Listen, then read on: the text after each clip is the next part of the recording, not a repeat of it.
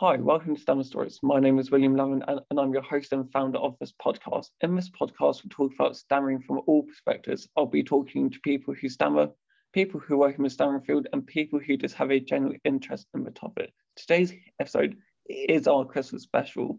And then for our Christmas special episode, I am joined by a very special guest, one of my role models who I've been looking up to a few years, so I'm feeling very, so I'm feeling very privileged that he's here with me today, and and my guest is Ed Ball. So welcome to the podcast, Ed. Good to be with you, William, and a Merry Christmas to you and to all of your listeners. What a privilege to be on the Christmas special. Thank you. So can you just do a do, do a brief in, in in introduction about yourself and then just what you do? Sure, lots of people will know, but just just give a brief so brief summary. Sure. I was in politics for twenty years. I um, used to be a journalist at the Financial Times when I was kind of um, out of university. Then I worked for Gordon Brown in opposition. And then I was at the Treasury as a um, advisor, chief economic advisor for eight years. Then I got elected as an M P and I was a member of parliament in Yorkshire, minister, cabinet minister for education for three years, then the shadow chancellor. And then in twenty fifteen, after five years of opposition, um, I lost my seat, um, Morley and Outwood, in the that general election. And since then I've done a whole wide range of things. Um, I do some academic teaching at Harvard and at King's College in London. Wow. I'm the chair of the Holocaust Foundation um, with Lord Eric Pickles, but I've also done quite a lot of television, which is sometimes very serious. Like um, I've done a programme about social care, Inside the Care Crisis.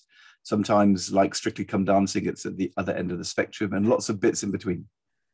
Wow. And as I mentioned at, at the start, you, you've been one, one of my role models for many, many years. And when you first announced having a stammer, did you expect the response you got from when you first sort of spoke about it? I didn't announce that, um, talk publicly about my stammer until two thousand nine, which was two years after I'd been in the cabinet. And I think I spent two years not talking about it because I thought that it would, it would be too difficult to talk about. You know, how could a politician, a cabinet minister, talk about a vulnerability, um, like a challenge like that? And um, but the response since has been both about my response and the wider response. So I think the wider response has been very warm and positive. And I think it's it's good to talk to you and hear that me talking about it helped you as you were kind of dealing with your stammer. Um, so that's great. And I've liked talking to parents and um, young people, adults about it over the last ten, twelve years. I think the thing which I didn't expect was talking about it made it much easier for me. I think being public, um, which is what my therapist told me, being public would take away the stress and the pressure. And what I find these days is that every six months or so is nice to do something like this and talk to you, talk publicly, because it's a bit like um, it's a bit like having a bit of a top up. I have a bit of top up of talking about it, and that helps me for the next six months. And if I go for a long time without talking about it, then I think I'm more likely to stammer when I'm performing. Like, it is really fascinating how, like you say, talking about it made you feel much better. Like, you felt. Did you stammer less when you started talking about it? Well, I think I think yes, but um, I think what had happened with me was that the the avoidance was the thing which was more destabilizing.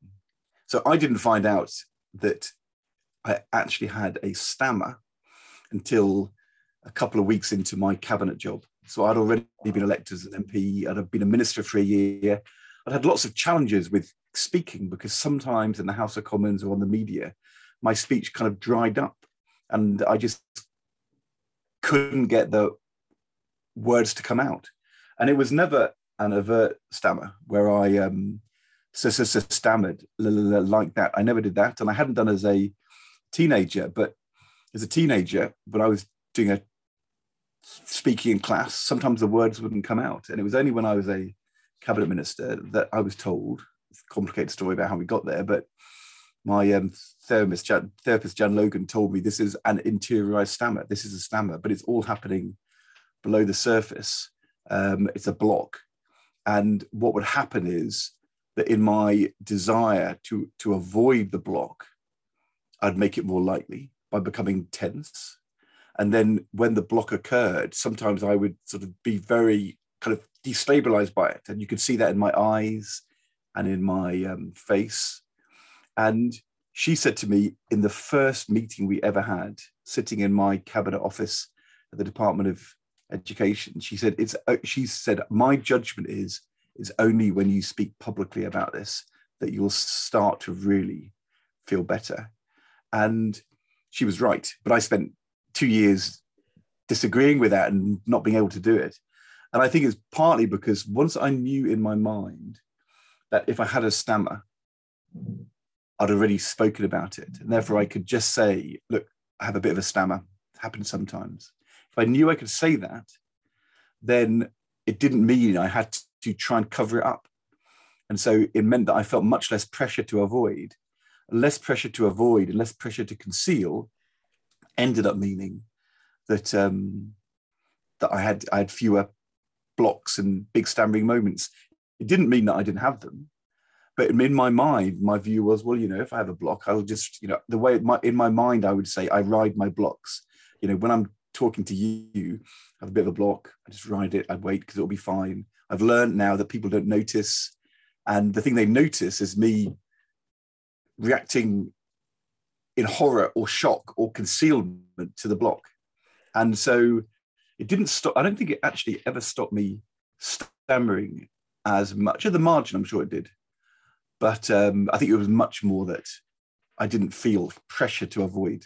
And that was the thing which I think was the thing which you would throw me and other people. I remember doing television interviews before I knew it was a stammer, where standing on the green outside Parliament with John Sopel or Andrew Neil, and I would suddenly block and my eyes would look fearful and they would kind of, you could see in their eyes, oh my good goodness, what's going on? You know, is he having a seizure? And it was actually just me having a block. And um, when that went away, life was easier. Wow. And I always find that the less I think about my stammer, the less, so like doing any presentations or like doing in, any media in, interview, the less I think about my stammer, because sometimes I, I'm way more conscious about my stammer than I am the actual things. It's always on the forefront for my mind. So the first thing I say after doing my presentation is, oh, did I stammer? Or, and then my team go, no, you didn't at all. But it's always, so I, so I tell people, just don't have it on the forefront from your mind, because the less you think about it, the less you're conscious about stammering. And you just both spoke about how it's been recent, but before you sort of realised... Just, uh, just on that point, William, see, I'm not sure that's quite how it works for me. And really? It's certainly the case that I don't want it to be forefront in my mind. But I think, for me, trying not to think about it or not to talk about it makes it more forefront. So to give you an example, I mean, I've been doing so much television for twenty-five years, done loads. And I was um, filming last Friday, a film for The One Show. We filmed for six hours in crew. I meet the director and the producer for the, for the first time ever. And I will consciously have said to them, I don't actually remember this moment, but before I do my, my first piece of camera, and I'll, I'll have said to them, you know, I've got a bit of a stammer, so I might need two goes. Because I want them to know that that is the case. Because then, if I do, they'll know it'll be fine, we'll do it again. And nobody's yeah. going to worry about it. And so in a way, the, the telling people about it is what makes it less forefront in my mind. I mean, I think if I was, I think this is a real dilemma. Let's say that you are going to a job interview, internally or externally where you work, you can try and not make it forefront in your mind. I'm not sure that works for me. The alternative is you just say, just before the interview starts, just so you know, I have a bit of a stammer. Every now and then in interviews, my speech will kind of stop for a second, but, you know, it's just who I am and it's fine. And they'll go, okay. And then having done that, I would think it's much less likely that I'll stammer in the interview, because I'm not going to worry about it if I do, because I've told them. So the, the issue is how do you, if you, for me, I think I learned that um, talking about it made it less likely to be forefront in my mind. And it was the concealing of it, which meant that it was more sort of there and sort of lurking to kind of grab me. I was on Good Morning Britain um, live. I did presenting last month, three shows with Susanna Reid. Got kind of talk back earpiece in my ear. I could hear the director and everybody. Two and a half hours of live T V. ten years ago, I could never have done that because of my stammer. I'm totally impossible. Wow. But I made a conscious decision to say to them all, I have a stammer. Every now and then it goes wrong, but, you know, should be fine. I want them to know, because if I don't think they're worrying, then I'm not going to worry.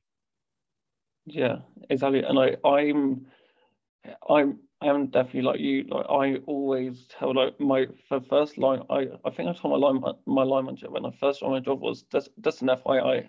Do stammer, nothing's wrong with my voice. Just going to say it. She was like, so that's really the first thing you're going to tell. But was like, it just makes me more comfortable just owning it straight away. Exactly. And, and it's a really odd thing how, how it just relaxes your mind. Like when you've got it out, same like you stammer. And, and it's when I was doing my best friend's best man speech, my first joke was, does I know that I do have a stammer, so hopefully we will be done by night time, but we'll get there. Exactly. But it just, but it but just made me somewhat, somewhat relaxed. And I don't know, I stammered once because I had sort of announced that I stammered and just said I do have a stammer. And it was just the weirdest thing. How after that, my brain was just like, now you've said it, people will maybe not expect it, but are conscious that you may do it. I think it's, it's a really interesting question about, about how you think about kind of therapy and learning and support. Because I think, um, you know, earlier on, before I knew it as a stammer, I would have conversations with people. I'd have people talk about breathing. And, but it was like something which was going to be cured. And the thing I... And it never gets cured. That's not the point. And when people say to me, you know, every now and then in a newspaper article will say that he used to have a stammer. I found that really annoying. I didn't used to have one. I've got one. It's not, it doesn't, it's not something you catch. It's not something which gets cured. It's just who you are. However, who you are can, you know, be different in different circumstances. You can deal with aspects of your own person better or less well. So I think I deal with it better now, but it's just the owning of it and saying, this is who I am.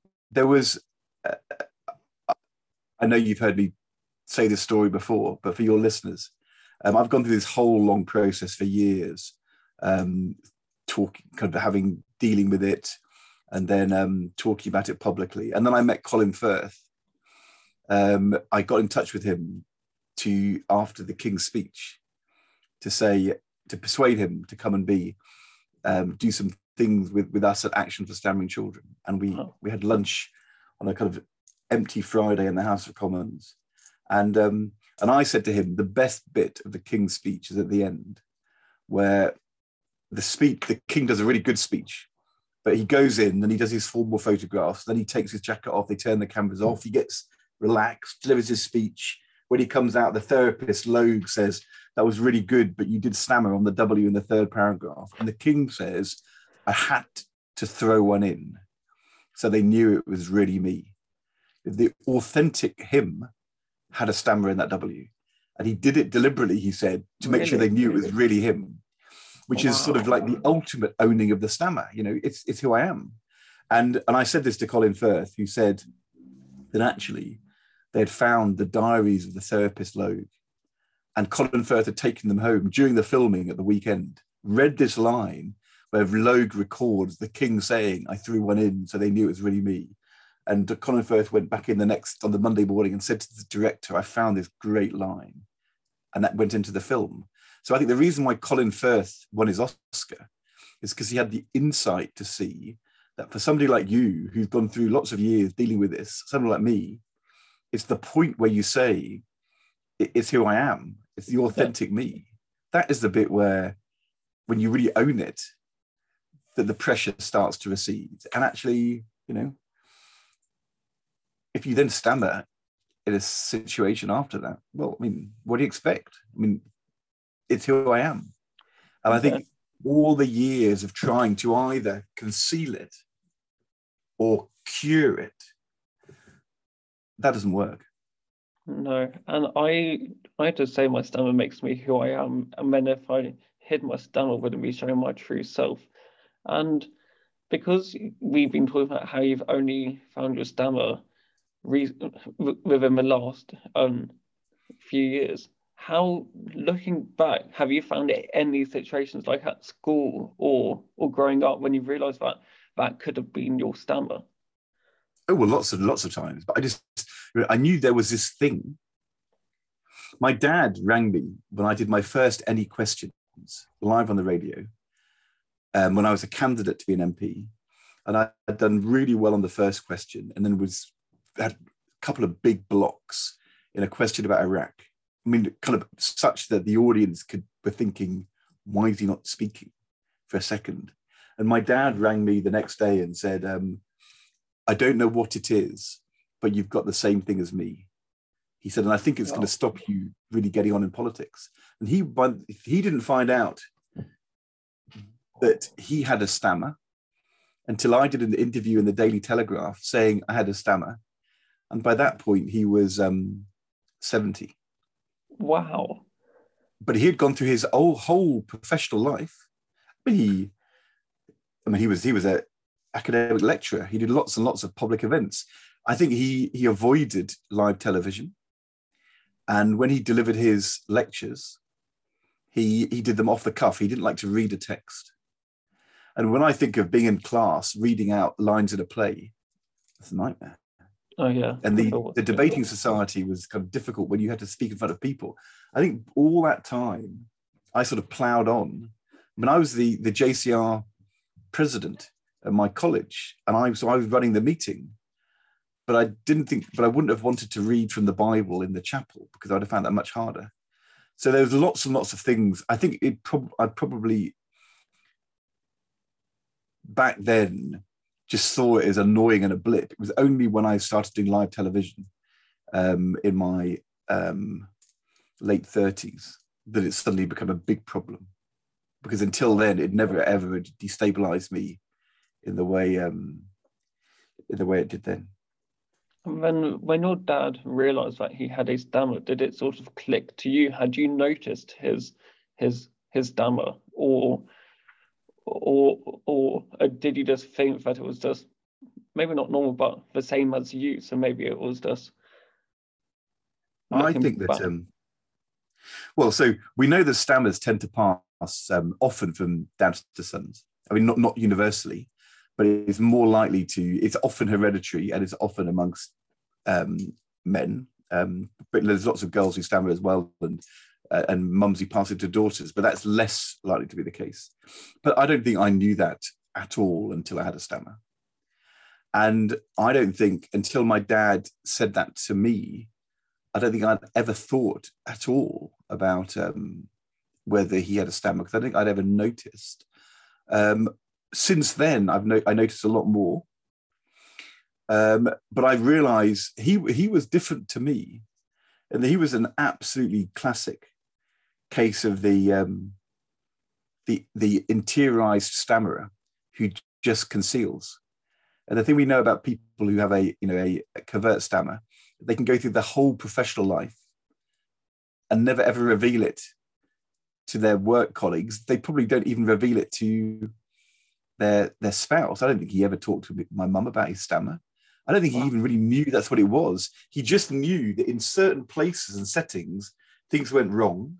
And so he avoided them. And when I talk to him now, he would never, I mean, we were a church-going family. We went to church every week. My dad became the church warden, but he never, ever read a lesson in church. My mum did quite often. My dad never did. Well, I, I know now it's because he had a stammer. And therefore, he wow. knew it would go wrong.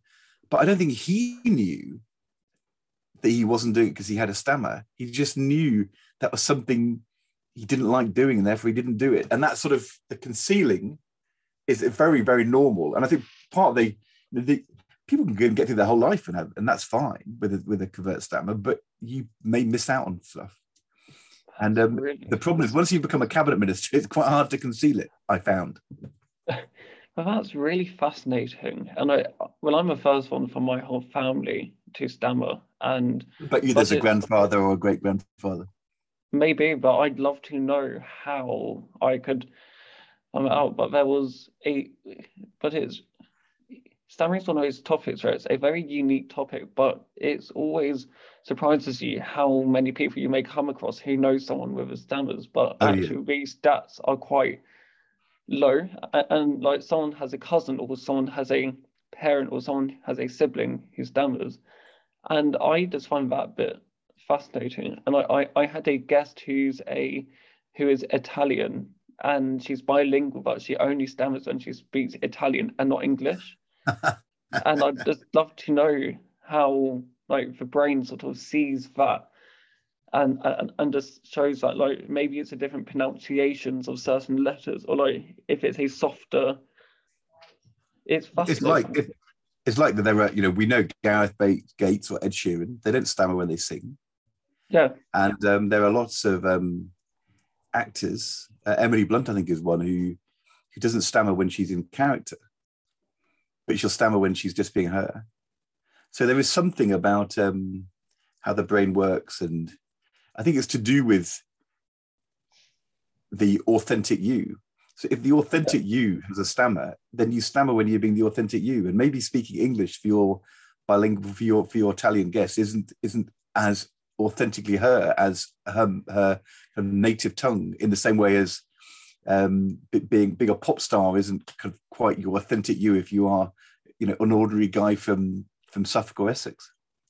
Like they were saying about um, yeah, uh, Marilyn Monroe's breathy tones, they were her techniques for her stammer, and it sort of makes sense when you think, because it's a softer start, and and you can see how that clicks. And but I'd love to talk to you about your uh, a career. So you've done so a career in uh, politics, and then going to win a cooking show with with Mary Berry.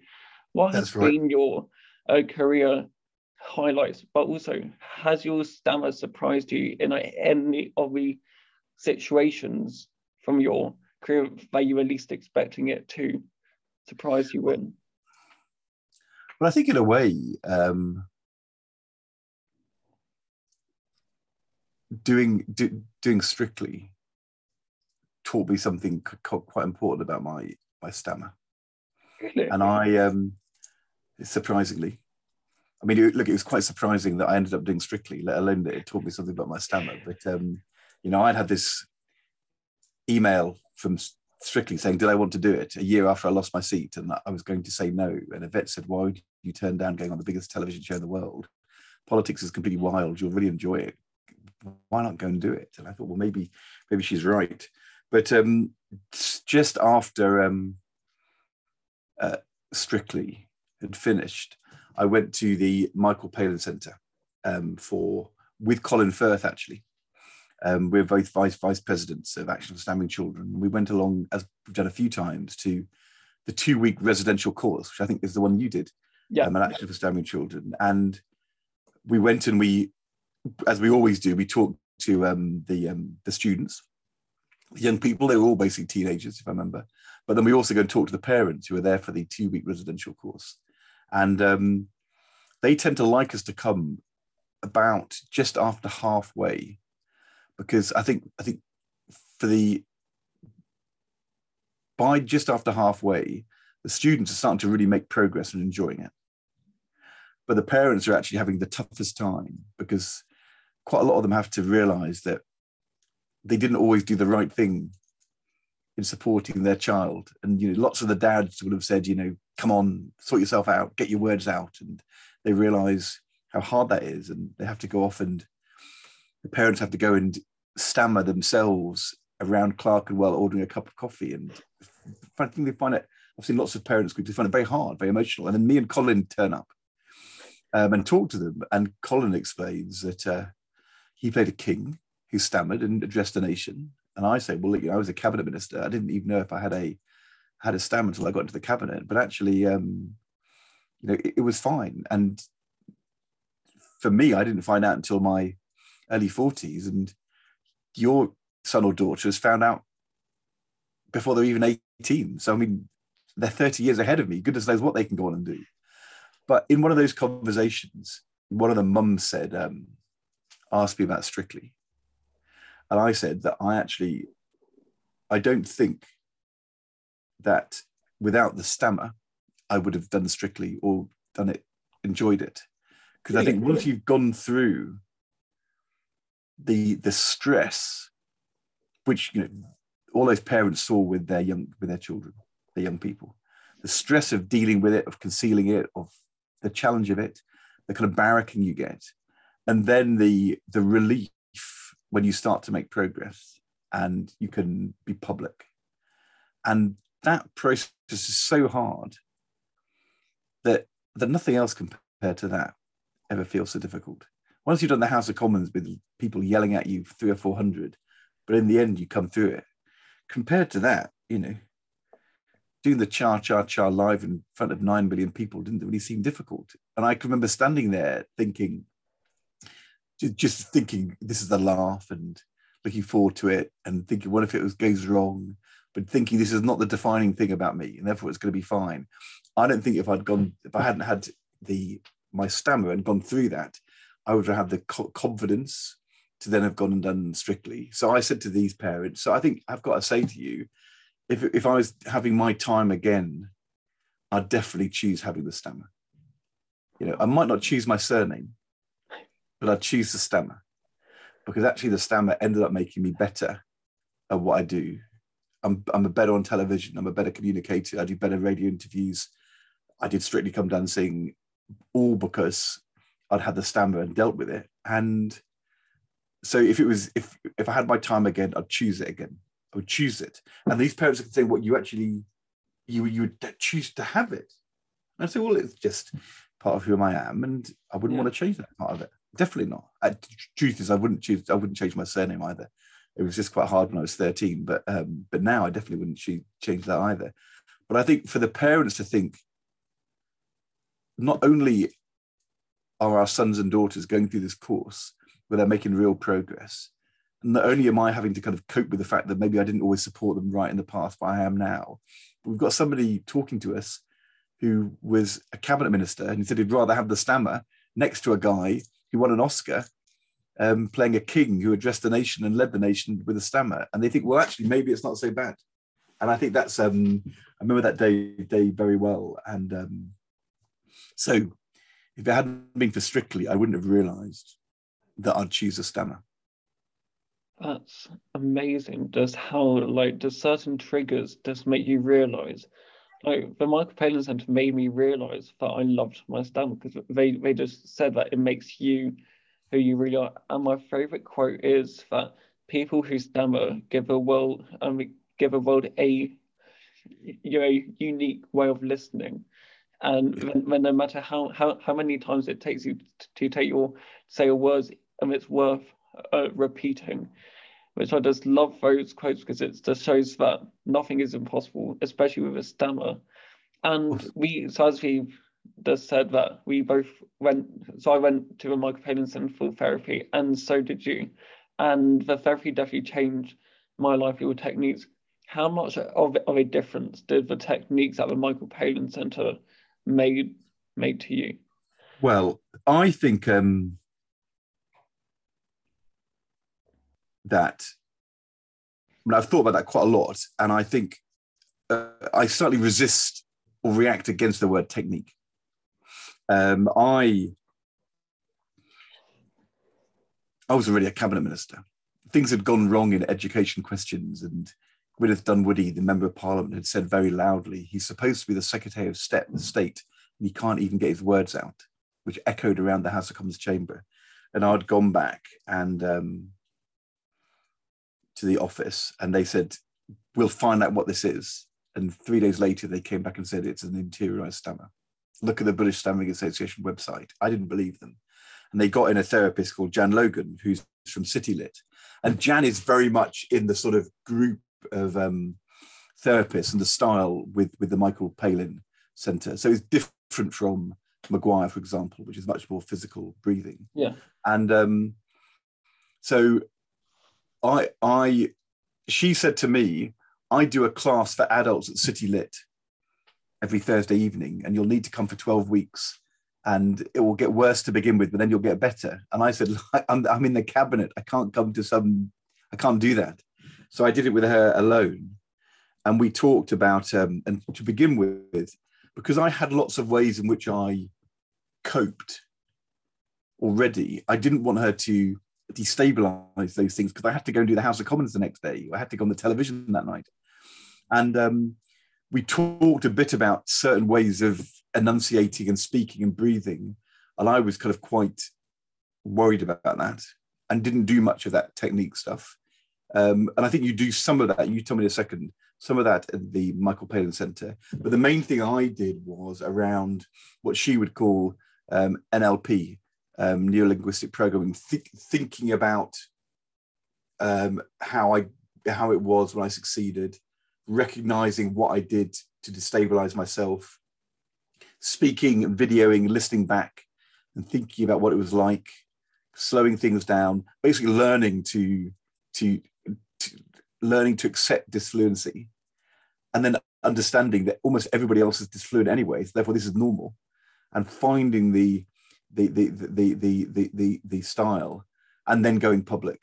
And so um, when I've been to see the Michael Palin Centre courses, I think a lot of it is about accepting, understanding, acknowledging, finding kind of ways to be, rather than techniques in the sense of breathing or, um, but I think for some people, those things work really well. I don't know how it was for um, for you. Did you use more enunciation breathing techniques as part of your Michael Palin course?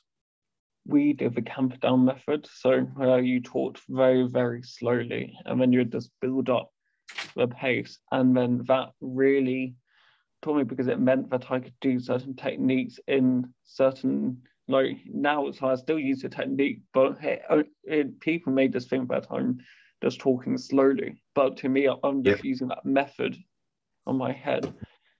But mine's always just just been on certain letters, and like like it's been on certain pronunciations, like H's, A. So I so I find so I sometimes find hello really hard to say, and I.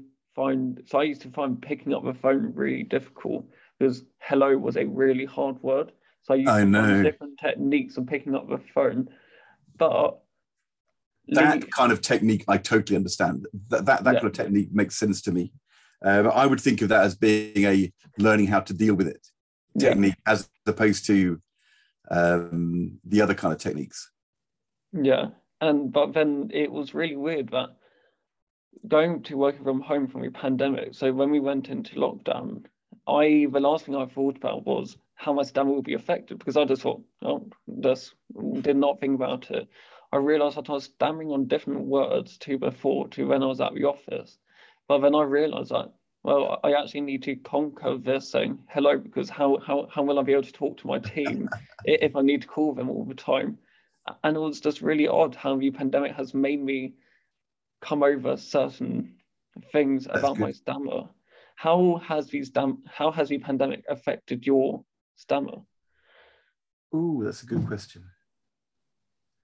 I think, um, I guess the thing I learned to do, the technique I learned to do was, was finding ways to, as I said, ride blocks. And, um, and you just in, to introduce disfluency.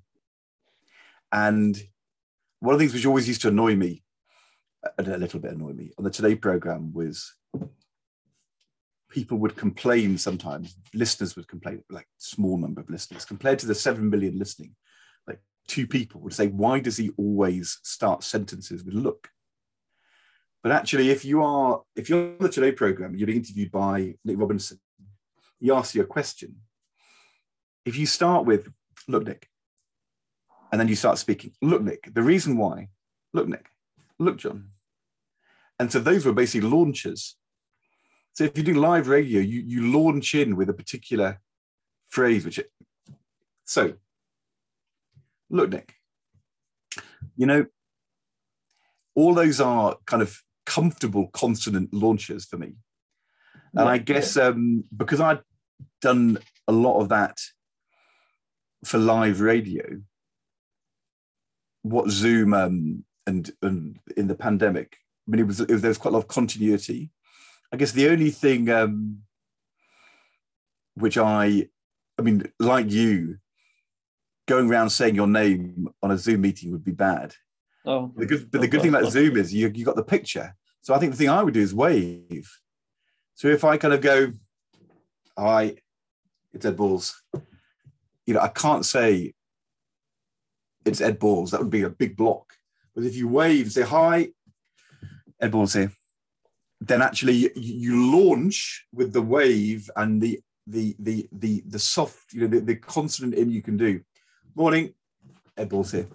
So I would, I'd basically swallow my name under the launch. And that that is the, um, and that's the same. You just do that on radio and television all the time. One of the things I learned on T V was I use my hands a lot.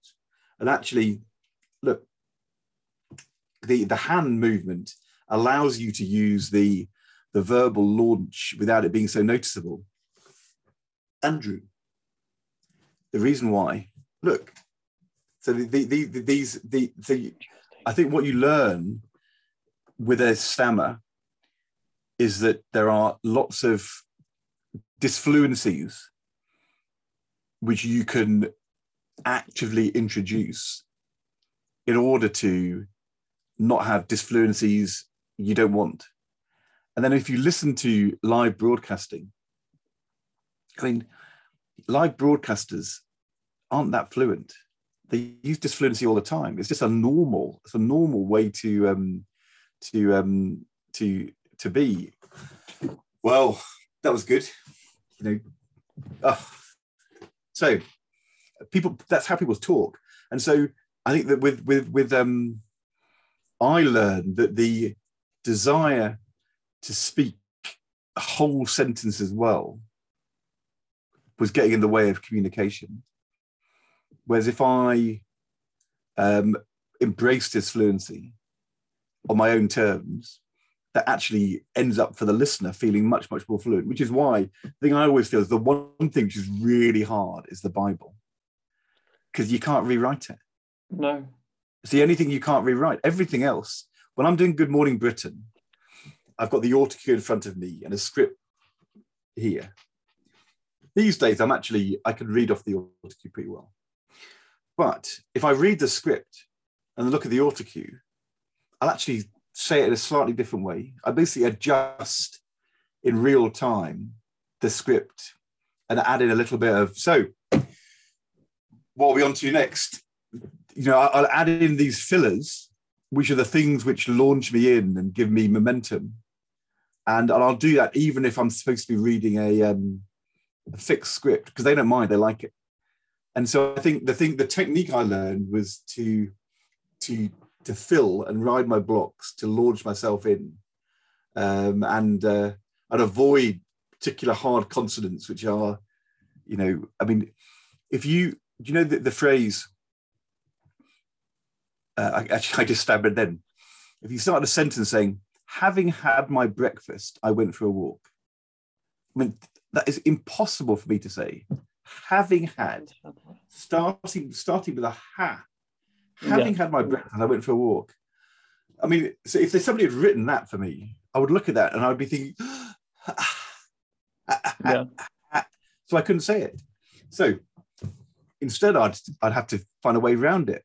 So I would look at it and I'd say, so I'd had my breakfast, then I went for a walk. I basically take out the hard H at the start of the sentence. So hard. Had my breakfast, rather than having had my breakfast. And I would just, the way I would do it nowadays in real time is I'm continually adjusting speech to avoid bad launches and introduce good launches. And that is just, I mean, it just becomes a total habit. Wow. And to wrap up this fantastic ep ep episode, I've got one last question for you, Ed. So if you could give three pieces of advice to someone who stammers and, and three pieces of advice to someone who doesn't stammer, what would they be? Gosh. Well, I think that the for somebody who does um, uh, stammer, I would say that acknowledging it and talking about it to your kind of family and friends, and then finding the person or the place which can help you is like a hugely important um, step to take. And not to take that means you'll always kind of struggle hard, you know, find it harder. And not everywhere works for everybody. So some people can do really well at Starfish or Maguire, but, you know, for me and for you, that sort of City Lit Michael Palin approach really worked. Um, but one, go, going and going and, and finding, not being scared of asking for help or getting therapy. Secondly, I think that um, for me, while I learned loads and loads of stuff, which I then put into practice doing that, we've just been talking about that, I think actually being public and talking about it was in a more widely, and not being afraid to say to people in advance, um, really, really helped me. And the third thing is that I think um, that just accepting it as being who you are, and kind of really kind of internalizing that that thought, doesn't mean that you have to like every aspect of it, or that you can't deal with it better, or that you can't um, you know, improve. There, there, there is a sort of kind of a metric of doing better or doing worse with your stammer. But the fact that you own it and it's just who you are, and therefore it's not going to go away, and that's okay, that feels to me like a really important kind of third step. So getting help, being public, and kind of owning it for yourself. And then I think for, for people who don't stammer, I, th I think I think first of all, as we were talking about a second ago with your what you said about words, that um, you really have to learn to listen properly if you spend time with somebody who um, who stammers, and that and it's worth it. But actually, there's a lot of um, kind of, I think you learn quite a lot about respect as if you learn to um, to to uh, to listen properly. And then sort of um, secondly, in any setting, whether it's in a family or business setting, um, on the one hand, I think to tease or mock or laugh is not on, it's not right, and it makes things worse. And I know that, um, you know, as a society, we have taken that view for a long time about most disability, or you know, how people look, the colour of their skin. But the idea that people, it's still acceptable to laugh at somebody who, who, who, who stammers, or to be pejorative, you know, that was a stuttering response. I think it's wrong to do that, and I think people shouldn't do that. And I think we should call that out. Yeah. Um, and then, but then the, the the the the third thing is to sort of to actively encourage and accept and be supportive when people do tell you, um, because I think that's I think it'd be very easy if you were the employer in, a, in an interview to um, to hear somebody say, "I've got a bit of a stammer," and, and think, "Well, is that a bad thing?" And actually what they're doing is they're just telling you something about them. And, um, and in the vast majority of work settings, it doesn't make any difference. It doesn't even make a difference if you're a professional speaker like me. So the idea that for most jobs it makes any difference, but actually to open your mind to difference being something which can not only be okay, but actually can have positive attributes. I mean, you will do better at the jobs you do because of your stammer, and you just want other people to understand and accept that. So those would be my three things: to um, to learn to listen, to not um, to ever get involved in laughing or mocking, but instead to see the positive. Wow, and those are fantastic pieces of of of uh, uh, uh, advice, and and thank you so much for joining me today. It, it it's been a real pleasure talking to you, and I mean, for you just to tell your story, what it's like having a stammer, but just proving that having a stammer she didn't hold you back, so thank you. Yeah, well, look, William, you uh, you're a great advert for the Michael Palin Centre, and all thank the you. fundraising we do for Action for Stammering Children to kind of get more young people going through the um, the Palin Centre, and to, you know, the fact that it has had such a huge impact upon you, but that you're using that to uh, to get the message out to other young people that they aren't on their own, and that there's lots of ways in which you can not only get support, but actually to kind of get the benefits in the way that you've done. So um, it was a great it was a great privilege to be on your podcast, and congratulations. It's good to it's good to see a proper role model in action. Thank you. So thank you to, to our listeners for joining us today for our very Christmas special. As I've mentioned, we've got some really exciting guests coming on in the new year, and, and I'm very excited to see the podcast grow. So it'd be great. So if you could follow us on Instagram and Twitter, where we post all our exciting updates and facts. So see you next one in two weeks for, for, for our New Year's Eve special, which you'll find out who the guest is then. So thank you so much.